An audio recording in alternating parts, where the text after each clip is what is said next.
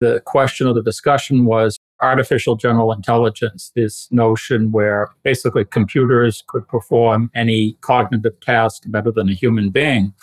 Is this like five years out or seven years out? And the answer was last month we thought it was like five, or three months ago we thought it was five to seven years out. Last month we thought it was like three years out.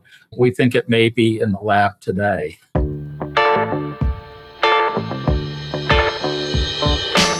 Welcome to DataFramed. This is Richie. It's very easy for managers to become solipsistic.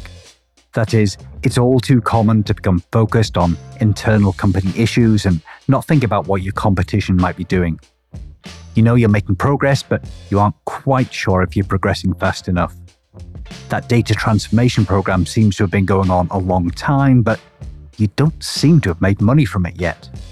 Does everyone else really have their generative AI projects in production already? To clear your mind, today we're going to talk about the results of the Wavestone Data and AI Leadership Executive Survey. This is one of the longest running surveys of chief data officers and other blue chip executives, so you'll get a chance to hear what other companies are thinking and doing about data and AI. Our guest is Randy Bean, the creator of the survey.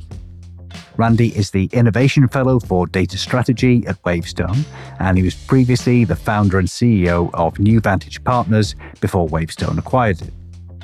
He's the best selling author of Fail Fast, Learn Faster, and he regularly writes in the Harvard Business Review, Forbes, and the MIT Sloan Management Review. He's also incredibly well connected amongst Fortune 1000 executives, so hopefully we'll get some personal insights out of him as well as the latest survey results. Let's find out what all these chief data officers are up to.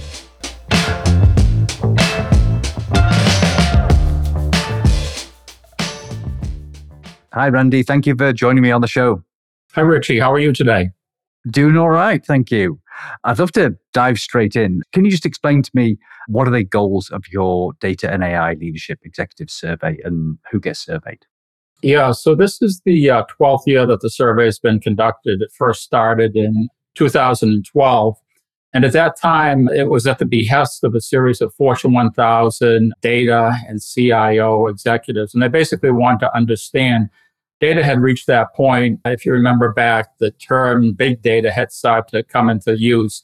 And data had been elevated from something that was hidden off in the corners of the organization to now something that was a C suite concern. So these executives want to understand whether basically it was just their organization or whether it was pretty common across the industry. So we started conducting the survey. The surveys aimed at Fortune 1000 C executives, for example, to be precise. I'll just uh, look up the numbers here. This year, 89.8% of the respondents held the role of chief data officer, chief data and analytics officer, or basically the equivalent role in their organization, like head of data and analytics. And of the respondents, roughly 94% were C suite executives. So that's the audience, that's the respondents, and it's Fortune 1000 companies and global leaders. Okay, so it's a, a, pretty comprehensive survey of all these sort of leaders of big companies. After when you said like 2012 was when sort of big data hit the mainstream and data became popular. It, it seems, I suppose, it seems like a long time ago, but uh, it's a decade. I guess the change this year has been generative AI has hit the mainstream. So, do you want to tell me how that's changed things? It's really changed everything. And in the uh, foreword to the survey, which is co authored by Tom Davenport and myself, basically what we say is generative AI has transformed everything. It's really elevated the whole discussion, the whole urgency around the importance of data and analytics in organizations. We dedicated a major portion of the survey to uh, generative AI. And I could share some of the data. For example, we asked our investments in generative AI a top organizational priority, and roughly two thirds said, said that it was, which is, is pretty good considering it's only been a year. Is your firm increasing investment in generative AI? 89.6% said that they were. Do you believe generative AI has the potential to be the most transformative technology in a generation? Roughly two thirds answered that it was. So it's it's definitely getting uh, C-suite and board level attention. Here's a good one. Is there a need for safeguards and guardrails for governing generative AI? 99.0% said yes. I'm wondering who the 1% was. said, oh, oh, you know, just like let it rip. And then we asked, you know, are the safeguards and guide rails for generative AI in place in your organization today? 62.9% said yes, there's a pretty good gap. And some people, eh, initially, I've, I've, shared this finding, and some people said it's not even close to 62.9%. The people are either lying or overly optimistic. and then we asked, is the talent in place to responsibly implement generative AI? And this is a nice answer because 50.5% said yes and 49.5% said no. So clearly, uh, generative AI is top of mind. And the other thing that I'd add is each year we ask a number of questions about the progress of data and analytics within your organization. And for the first time in the past five or six years, the numbers jumped pretty significantly, and we attribute it to generative AI and the elevated attention that all data and analytics initiatives are receiving now. That's pretty um, impressive, just the shift just from 2022 to 2023. And one thing I'm wondering is basically everyone has said, yeah, generative AI is really important. We're thinking about it, it's top of mind. I'm not sure who's or how many people are actually implementing things yet. Like who's starting working on this? So we asked about the state of generative AI implementation efforts. 60.4% said that they were in the experimentation and testing stage. 24.5 said that they had implemented in limited production. So, you know, a case here, a case there. 6.6 said they were in the planning and design stage, so the earliest stage. Only 4.7%, so less than 5%, that they had implementate, implement, implemented in production at scale. So that's the highest. And then 3.8% said they're doing absolutely nothing at all. okay, so uh, two extremes, but it seems like the the prototyping area is, is maybe the most common thing. So people are toying around with what's possible at the moment, but not necessarily doing things at scale yet. Yeah, a lot of talk, a lot of experimentation, but I published an article in Forbes about uh, Ally Financial, and they released some metrics, quantitative metrics, about how they're using generative AI to increase the productivity of a series of their customer service tasks. And I wrote about the 66% improvement, 88% improvement in various efficiencies that they're getting. So they went public very quickly with some of the results to show the industry what they're doing. And they're purely a online bank, so they're innovative by nature. But it was it was really some of the first data that I'd seen that organizations were quantifying or at least sharing their quantified results. That's pretty impressive that they're already they've made that progress just in the last few months. So you gave an example of an online bank. Are there any areas or projects that you see a lot of organizations investing in around data and AI at the moment? I, I, see most of them focused around productivity improvement. And we did ask the question about primary business opportunity created by generative AI.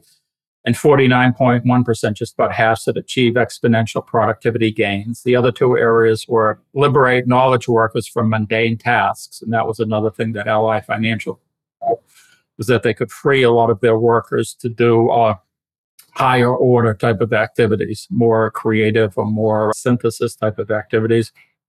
And then 22.6% said improve customer service and experience. And then 4.7% said other. I'm not sure what the other are. But a lot of the activities are around customer service, particularly in terms of activities that are pretty standard in terms of communication with the customer and how they can be improved and, and made more efficient and streamlined. Okay. I mean, I like those three areas. They seem pretty sensible. So improve your productivity, automate boring stuff, and then give a better experience for your customers. Yeah. And by the way, I, I happened to go to this event. I live in Boston at Harvard University in October, and it was with leaders from Harvard Medical School. And they said that they were experimenting with generative AI. And they had two pieces of data to share. And I, as they were sharing them, I texted this data to my wife, who's in the healthcare industry. So the first one was that it said that generative AI did a better job of diagnosing patient illnesses than doctors did in 90% of cases. And they related an instance where uh, there was a certain set of symptoms, and the person went to 10 different doctors, and there was slightly different diagnosis. And then they asked them generative AI, and it produced a result. And they went back to those 10 doctors, and they said, ah, you know, actually, that's the correct diagnosis. And so I, I texted that to my wife, and she goes, Yep, makes sense. And then the second thing was they said that in 80% of the time, generative AI was reported by the patients as being more empathetic than the doctors, which I thought was amazing. And I sent that to my wife, and she said, Yep, definitely. And a week later, I was hosting a chief data officer panel, and I had the chief data officer from Mayo Clinic and so I said, ah, you know, I basically uh, surprised him on stage and said, hey, you know, what about these results from this study at Harvard Medical School? He said, absolutely. He said, that's exactly what we see in terms of uh, efficiency of diagnosis and empathy of the uh, doctors. I have to say the empathy one surprised me a lot, but now I think about it, yeah, you can you can set the tone of voice for um, these generative AI tools. Yeah, it can be consistently nice. So one thing that we talked about on a lot on this podcast in the last year is the idea that in the near term, it's probably going to be humans and AI working together. But in this case, you were saying that actually AI is just outperforming humans a lot of the time. So do you see that as being uh, AI replacing humans rather than augmenting them? Probably the key thing is that I, I, was at an event in Boston last week, a Chief Data Officer Summit, and, and organized the kickoff keynote panel for Chief Data Officers. And the second day was Chief AI Officers. It was billed as the first event bringing together Chief AI Officers, and it was held at Northeastern University at a new center they've established, the Institute for Experiential AI and was speaking with the director of that institute yesterday. And the main thing he's done, he has his PhD, he's been doing work in the space for 30 years. He led AI research for Microsoft for a number of years and at Yahoo. He said the single most important thing is the human in the loop because he said that basically, and, and this is interesting. So he, he's a leading international expert and he said it was really that contextual human experience that could guide the AI process. Now, in October, I went to the Wall Street Journal Tech Live event, which was interesting because it's an invitation only event and the people like Vinod Khosla and others, but the keynote speaker was Sam Altman. So he's there, there's about 100 people and, and he shared some things. A week later, he was fired. Two weeks later, he was rehired. So I had written about the event, and all of a sudden it became like a viral. But what he was talking about was artificial general intelligence, this notion where basically computers could perform any cognitive task better than a human being.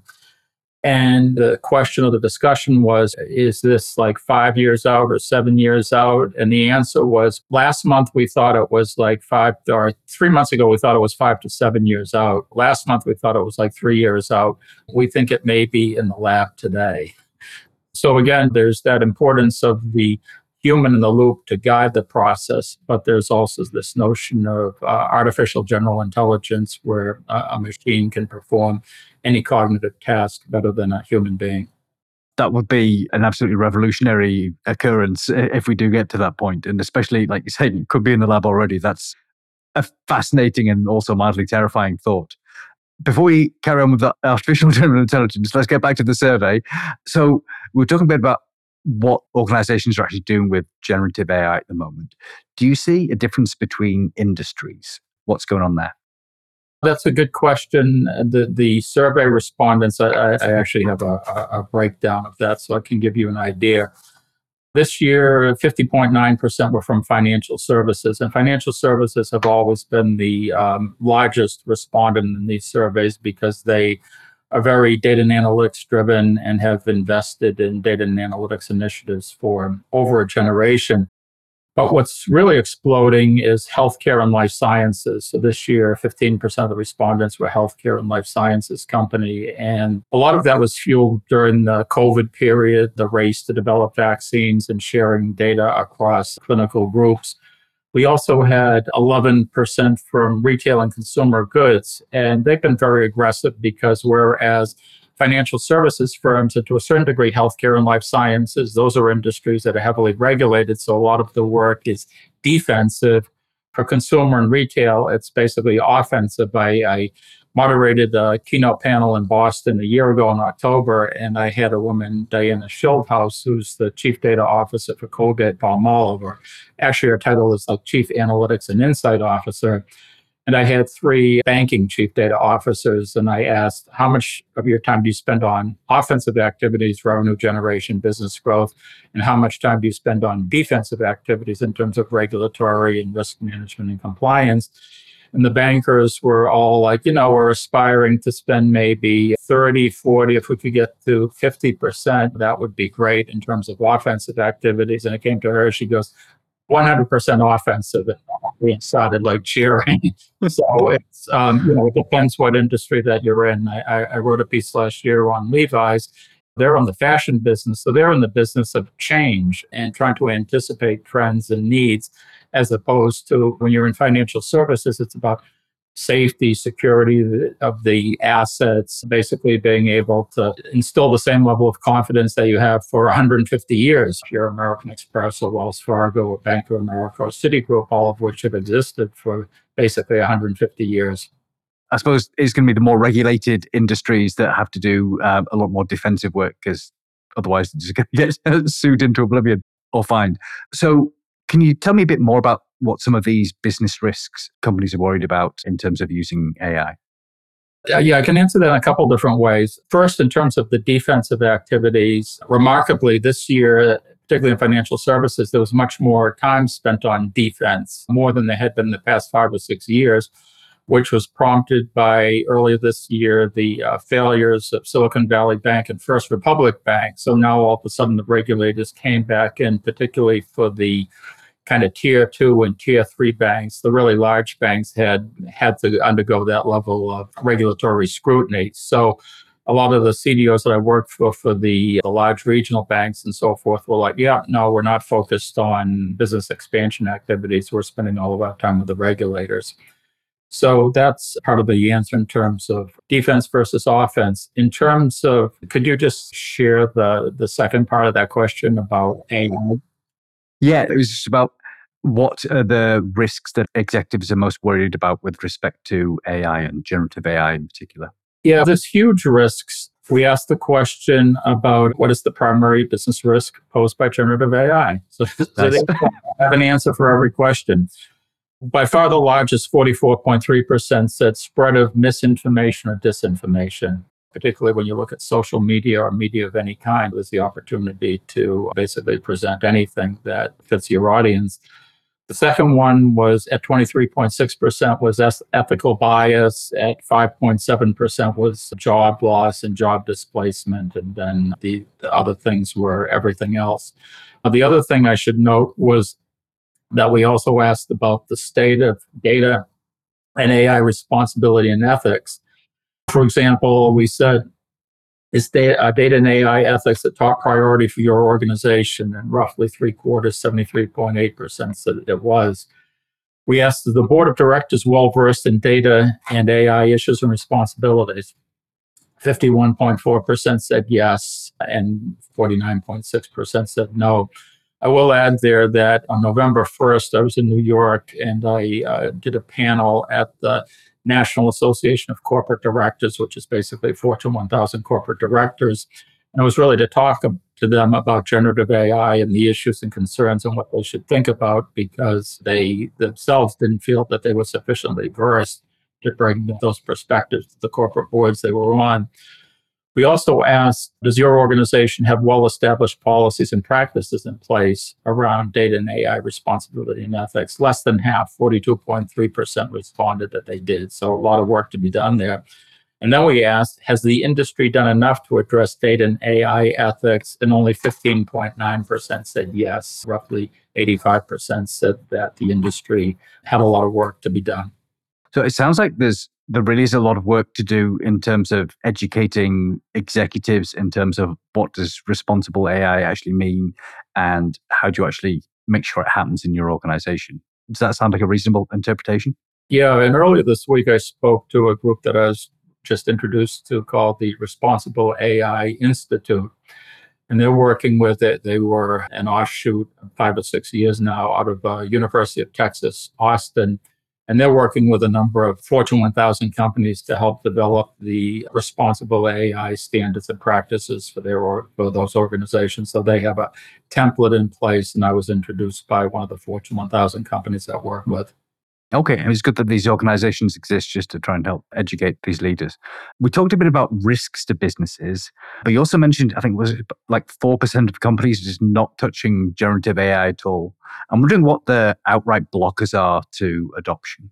I would say it's the same issues that have been barriers to adoption for any data and analytics initiatives within organizations. And it's a question that we've asked over the years and we say basically, what is the principal challenge to becoming data driven or data and AI driven?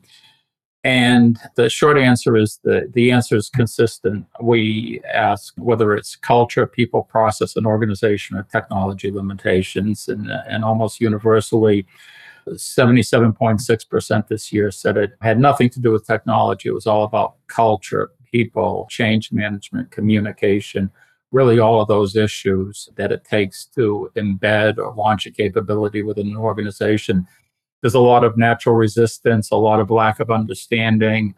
I sometimes tell the story about going into organizations and I meet with the data leaders and they say, Oh, here's all the capabilities that we're creating. And I said, That's very commendable and I meet with the CIO and the technology organizations, and they say, here's the architectures and the infrastructure that we're creating. And then I go and meet with the line of business leaders, and I say, so are you getting uh, value out of your data and analytics investments? And they're like, not as much as we'd like. We actually don't trust the data. We're not getting the data that we need to make the decisions that we need to make. We're not getting it in a timely fashion. And on top of that, we don't understand what the data and technology people are talking about. They're talking a language that we don't understand master data management, data mesh, data fabrics. We don't know what that means. We're the ones running the business and they're speaking a language over our heads, and we're the ones that have to keep the customers coming in and make a profit and derive revenue. So there's been this antipathy or antagonism where a lot of the businesses get frustrated because they're just saying, hey, you know, we're, we're running a business, we need to sell stuff.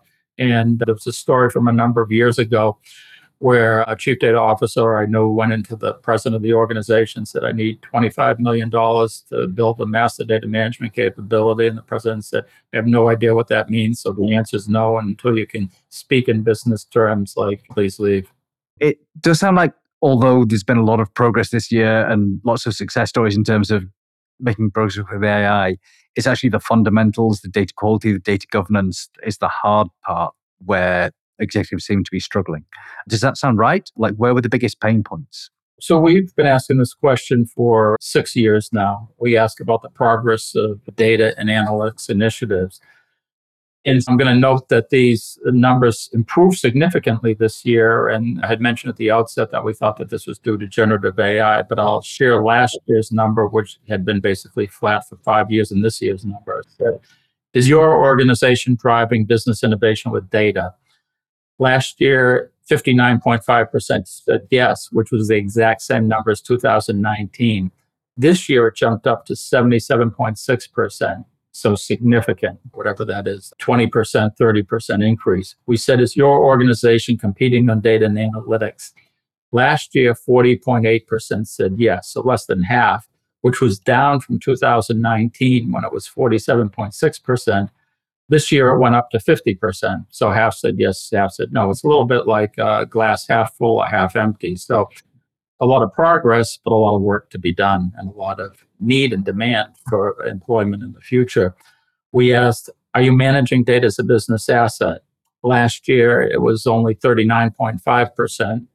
This year it jumped to 49.1%. So pretty significant. Again, all in this context of generative AI we asked, Have you created a data driven organization? Last year it was pitiful. 23.9% said that that's where they were. This year it more than doubled to 48.1%. So that's extraordinary. I hadn't seen that in any previous version of the survey. And lastly, we asked, Have you established a data and analytics culture?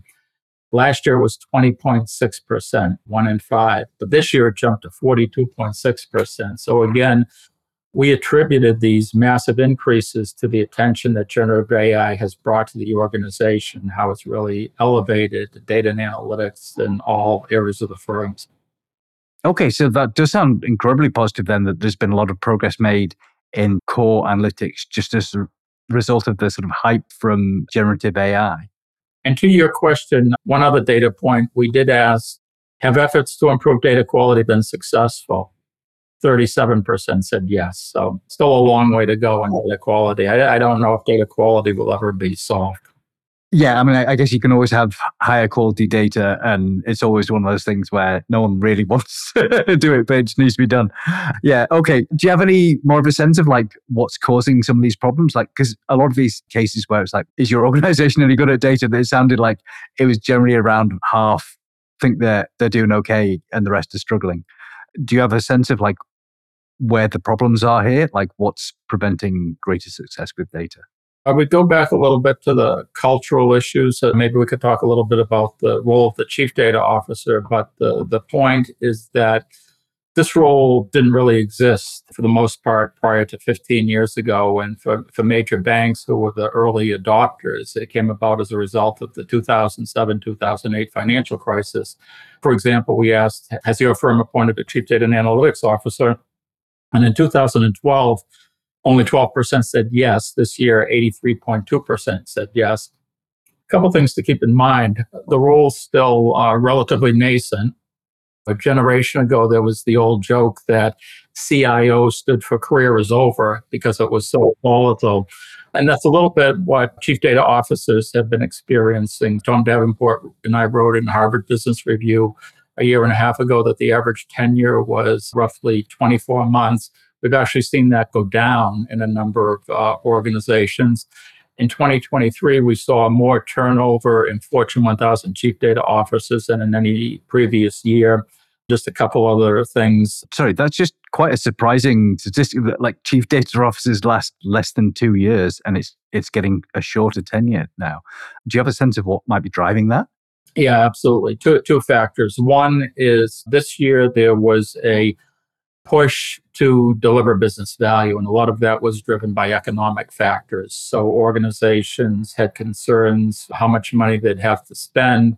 And they had to make decisions about where they spent it and didn't spend it. And over the past five, six, seven, eight, nine years, organizations every year you know, 98% of them said they were spending more on data and analytics initiatives, but there was still gaps in terms of achieving quantifiable, measurable business value in terms of profit, revenue generation, customer acquisition, things of that kind. So a lot of organizations have been spending time on building infrastructure, architecture capabilities, and so forth. So early on this year, a number of organizations, the leadership turned to the chief data officer and said, So, where's the quantifiable results from this money that we've been investing over the past few years in data and analytics initiatives? And they're like, Well, you know, it's like we're, we're building capabilities, but we don't necessarily have those numbers.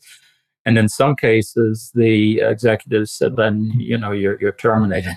and in other cases, they said, well, you know, you have like 60 days to like produce these numbers. And as a consequence, some people basically they they weren't in a position where they could do that, and others just said, "We're not going to deal with this. This is just like irrational in the sense that all of a sudden the clock has turned so suddenly, and now it's these demands are being made that we're not set up organizationally to respond to." The other factor, in addition to the demand for demonstrating business value, was generative AI. And with its rapid emergence, many executive leaders turned to the chief data officer and said, okay, so what is what's the impact of generative AI? What should we be doing? And those chief data officers, like the rest of us, were learning. You know, they didn't have like automatic answers. And so as a result of that, a lot of the organizations said, you know, we need to get somebody in place that can figure this out now where we can't wait. So it's the role this year has really evolved more than any other year and it continues to shift. And as I mentioned, I was at the event last week and there was a chief data officer, chief data analytics officer day. And then the following day was chief artificial intelligence officers. This the creation of this new role. And one of the questions that we asked was the in terms of the chief data officer mandate. So we asked a few things. When the role first started, you know, as chief data officer, and it was a lot about data management, defensive activities. And then as organizations start to move more onto the offense, they said, well, we need the analytics combined in there. So it evolved from CDO to CDAO role. So we asked, is our analytics today part of the CDO, CDAO function within your organization? 70.8% said yes. So analytics is very much integrated for most organizations. But then we said, is generative AI part of the CDO, CDAO mandate? And 61.7% said yes, so slightly more than half. And then we said, is should generative AI be part of the CDO, CDAO mandate? And 79.4% said yes. So clearly it's a work in progress. It's a turf thing too, where organizations are starting to say, you know, this generative AI, it has transformational power for our organization. Is, is that something that fits under the role of the chief data officer because maybe we thought of the chief data officer more as a specialized type of role. Is this too big for that? Where does it fit within the organization? So it's very much a work in progress from what I'm saying. It does seem like someone who wants to be in charge of master data management and making sure that metrics are harmonized across different departments. That's a very, very different role to how can I improve productivity using generative AI? Yeah, and I'm often asked about why is this gap between in the tenures of chief data officers and why some chief data officers are successful and some are not successful. And initially, there was a lot of uh, feedback or comments that the business leaders don't know what they're doing. They don't really have a firm plan in terms of how data and analytics fit into the organization and the, and the overall picture. But the other side of that is that uh, a lot of people were promoted or appointed into the chief data officer and chief data officer, chief data and analytics officer roles who were fundamentally subject matter experts. So they weren't business people. They didn't necessarily have the vision of how uh, data and analytics fit into the overall profit picture and business goals of the organization. They were new to the C suite in terms of both the communication and the turf fighting and the sharp elbows and building relationships and sponsorships. So they were kind of a little bit like sheep to the wolves, if that's the right analogy. It has been a learning experience. And some chief data officers now are saying, you know, I'd never do that again and are opting out or opting for different roles. And now there's a new a next generation of chief data officers stepping in. But the expectations continue to change and evolve. But you know, this shouldn't really be shocking because, as noted, it's 10 to 15 years into it. And early on in my career, I was working with a Fortune 1000 CIO who was vice chairman of their organization. He said to me, You got to understand that nothing happens in uh, less than a decade. And I was like, wow, that's a very cynical point of view. But, but now, having lived through many decades, I experienced that, particularly for legacy mainstream companies, they undertake change and adopt change in a very gradual fashion. They're trying to be responsible. Their job's not to be bleeding edge. That's left with the Googles and Apples and Facebooks and Microsoft and others. They're competing with the others in their sector. If you're an insurance company, you're not, you know, going to do like cartwheels. You're, you're going to basically continue to serve your product. That's why organizations like Ally Financial that I mentioned or Capital One in banking have been revolutionary in the context of their particular industries because they've been very data and analytics driven as opposed to the traditional product and service approaches. Yeah, for mainstream companies, change takes time and it tends to happen more over period of decades. I mean, we're 25 years into the uh, digital revolution, digital transformation. And I know a lot of the organizations I work with said during COVID that that's where they made their exponential leaps in terms of their digital capabilities. There was no transformative urgency before that, but when people couldn't come into the branches or their offices, they had to figure out how to deliver all their services in an online digital fashion like maybe I've spent too long in the startup because decade seems like uh, an impossibly long time. So I actually I was going to ask you like how you think the uh, chief data officer role is going to evolve over the next five years. Maybe it needs to be a longer time period, but yeah, what do you think is coming next for chief data officers? You know, I think that's the crux of the issue, the most important question now in terms of that role, that function you know, right at this moment, it's, it's a work in progress. It's the issues of does generative AI is the responsibility of the CDO or not? I mentioned a panel that I did in October in Boston, the CDO event. I had three panelists. I asked that question to three panelists, and two of them said it should absolutely be part of the CDO role, and the third said it should absolutely not be part of the CDO role. And some of the reasons they pointed out was that there's so much risk and regulatory and privacy and ethical issues that need to be dealt with first that really needs that type of safeguards and people that are experienced with that and bringing new capabilities to bear as opposed to just saying, you know, let it rip. It's a new function and the whole set of considerations that come into play. Relative to the role in general, you know, it's moved more from the defense to the offense, integration of the analytics capabilities. Now we'll see where AI fits into that. And also, there's been an elevation into where the role reports in, in, in the organization. For example, this year, roughly 35% of chief data officers are now reporting to the CEO or chief operating officer. Five years ago, most of the chief data officers reported to the CIO. So it's really moved out from under the CIO function in terms of being a, peer function now and greater elevation in the C suite hierarchy. That's interesting uh, how the sort of reporting structure has changed. Now, you mentioned data culture before. So I'm wondering if you've seen any changes in executive attitudes to data in the last year. Yeah, in the past year, there's been a significant transformation. And again, that's been driven, driven by generative AI because it's produced an urgency to potentially see how this technology can be leveraged to, you know, uh, achieve the productivity gains, elevation of job responsibilities, etc. So if before for many organizations the idea of data and analytics was a little bit abstract. In other words, yeah, of course we should be data driven, a little bit like motherhood and apple pie. But now it's experiencing that level of urgency where organizations are saying we really need to think about this in a serious fashion. We're at a transformative juncture because for example, you know, when I went to the Wall Street Journal Tech Live event, people were asking me, oh, you know, what's happening with AI? And, and also organizations were saying, can you come to speak to us about AI? I'm like, you know, I'm I don't feel qualified. I'm not an expert. It's moving too quickly, etc. But my biggest takeaway from the Wall Street Journal Tech Live event was that it's inevitable and it's happening quickly. So whether you love it or hate it, it's going to happen. So you got to get over it and you got to get your arms around it and plan for it in the same way that the railroad shortened time frames, the invention of the airplane and uh, shortened time frames, the engine increased productivity. You know, I was reading something the other day where you talk about the railroad or the airplane, but it was about the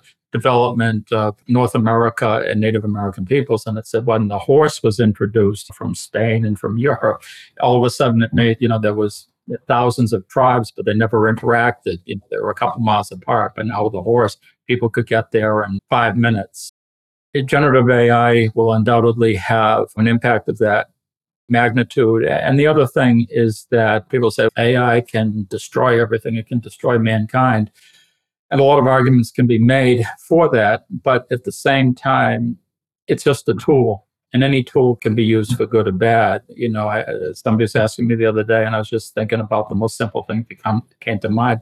And I said, a screwdriver. A screwdriver can be used to fasten things, but a screwdriver can also be used to like bludgeon somebody if, if you uh, were so inclined. Technology, any type of technology or any tool can be put to very good and positive uses. And there's all kinds of things in terms of curing diseases, scientific knowledge, medical healthcare advancements that can happen exponentially through generative AI. And organizations are working on that now. Instead of going to a doctor once a year, you can be monitored like throughout the day, hour by hour. But there's also, particularly around social media, elections, things of that kind, uh, leadership there's a lot of dangers of misuse, propaganda, things of that kind. Many positive opportunities, but also some really negative ones. I mean, you can create images now that say, oh, here's the proof in the photograph, or here's the proof in the filmed pictures that we have, but they can be created. You know, I think we saw something the other day where they had police arresting Trump and carting him away, but it was just generated. Absolutely. So I suppose fake images have been around for a couple of decades now via Photoshop, but this really does scale up the ability to create these sorts of things. Absolutely. Okay. So I'd like to go back to data culture a little bit because you mentioned that at this point, all executives are saying, yeah, we need to be more data driven. but I think the stat was less than half I think their companies actually are data driven. What's going to change that culture to increase the stat? One answer is time because change, change management tends to be gradual, particularly with regular mainstream legacy companies that are risk averse and are going to move at the pace of their peers and we're not going to try to be Amazon, Google, etc. So one common refrain we've had from some of the other guests on the show is that data skills are still a common, or a lack of data skills is still a common problem. So do you think this is still true, or has there some progress been made?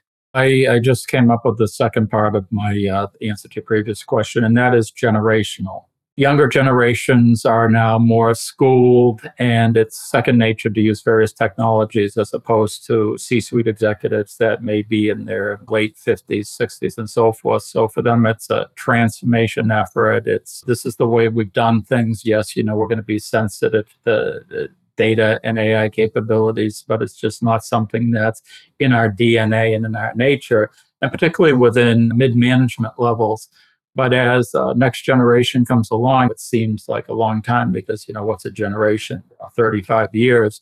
But some of that is just that it's hard to teach an old dog new tricks. But a new dog where it's in the DNA, it just becomes something that's more natural. So some of that is just a function of time in that regard. In terms of data skills, I know that there's a lot of investment in initiatives like data literacy and things of that kind all of that is good, but too often I hear those terms that are just that they, they use loosely, like, oh, if only we were data literate, if only, you know, we had democratization of data. You know, what do those things really mean? I mean, the most successful organizations, from my experience of those organizations, where the data leaders, the chief data officers are establishing strong partnerships with their business peers, the business leaders. They're engendering their trust. They're using data to answer one question at a time. And being able to do that establishes the credibility and trust. And when you can do it two or three or four times, that establishes momentum and traction. But not enough data leaders are doing that. So it's my experience that the data leaders that are really hand in hand partners with business leaders are the ones that are successful. They have somebody guarding their back. They have somebody that's an advocate for them. I know at JP Morgan, Jamie Dimon at the most recent annual meeting, he said there's four factors that are most important in our results and our future and our success. And I think two or three was data and analytics. So he was out championing the importance of data and analytics as opposed to a number of instances have seen some chief data offices say, hey, you know, we're doing great things. Why doesn't the business see this or championing us? So when the business is taking the lead and saying you're doing a, a great job, you know, it's better to have them saying, hey, you're doing a great job than you saying, I'm doing a great job, but nobody seems to appreciate it. Okay, what are you most excited about in the world of data and AI right now? The important thing to understand is that data is the foundation. Okay, so if you don't have good data, you're not going to have good AI in terms of the outcomes, in terms of the predictive analysis that you're performing. A successful AI is predicated upon data, which means that if you want to be successful with AI, that increases the urgency, the importance, the momentum, everything around basically building out your data structure and making sure that you're working off a great foundation. So, in that regard, it really, the use of AI only emphasizes the importance of data. And as organizations do more and more with AI, you know, they'll see that the quality of their data, there's a direct correlation between the quality of their AI initiatives and results and the quality of their data. I suppose there's two sides to this. So, like, the one side is that although everyone like really wants to be doing the fun work with AI, actually they need to be just doing grunt work in terms of like making sure the data quality is high. And it's a sort of dirty secret. It's like there's a lot of like this sort of stuff goes on in order to get good performance. But on the second thing, it's like we talked before that data quality has been a persistent problem, and maybe this is the motivation in order to increase data quality. All right, wonderful. Do you have any final advice for leaders who want to improve data or AI capabilities in their organization? I would just say the, the more of that that there's that partnership and sponsorship with business leaders. And I think that's the best advice I can give to any new chief data officer is go out into the business, understand the business, understand what the key issues are, understand what the key mission and drivers are for the organization, and basically wearing your data hat. Think about where data can make a difference and begin to articulate that and gain buy-in, explain it and gain buy-in from the business leaders. So they say, you know, that's very interesting. We haven't thought of that. Let's try that. Let's try this. Let's answer some questions that we haven't been able to answer before. And then when that's done, again, that builds that trust and credibility and momentum. And that's when organizations start to really move the dial. And that's when the chief data officer really becomes a trusted partner and an integral member of the C suite of the organization. Okay, so get your data leaders and your business leaders talking to each other and hopefully working together. And that's how you get to success. Yeah, I think that's, that's essential. Without strong business relationships, and without strong business sponsorship, and without that business trust, you're really rowing river or against the tide. All right, super. Loads of great insights there and lots of great advice. Thank you very much for coming on the show, Randy. My pleasure. Nice to be here, Richie.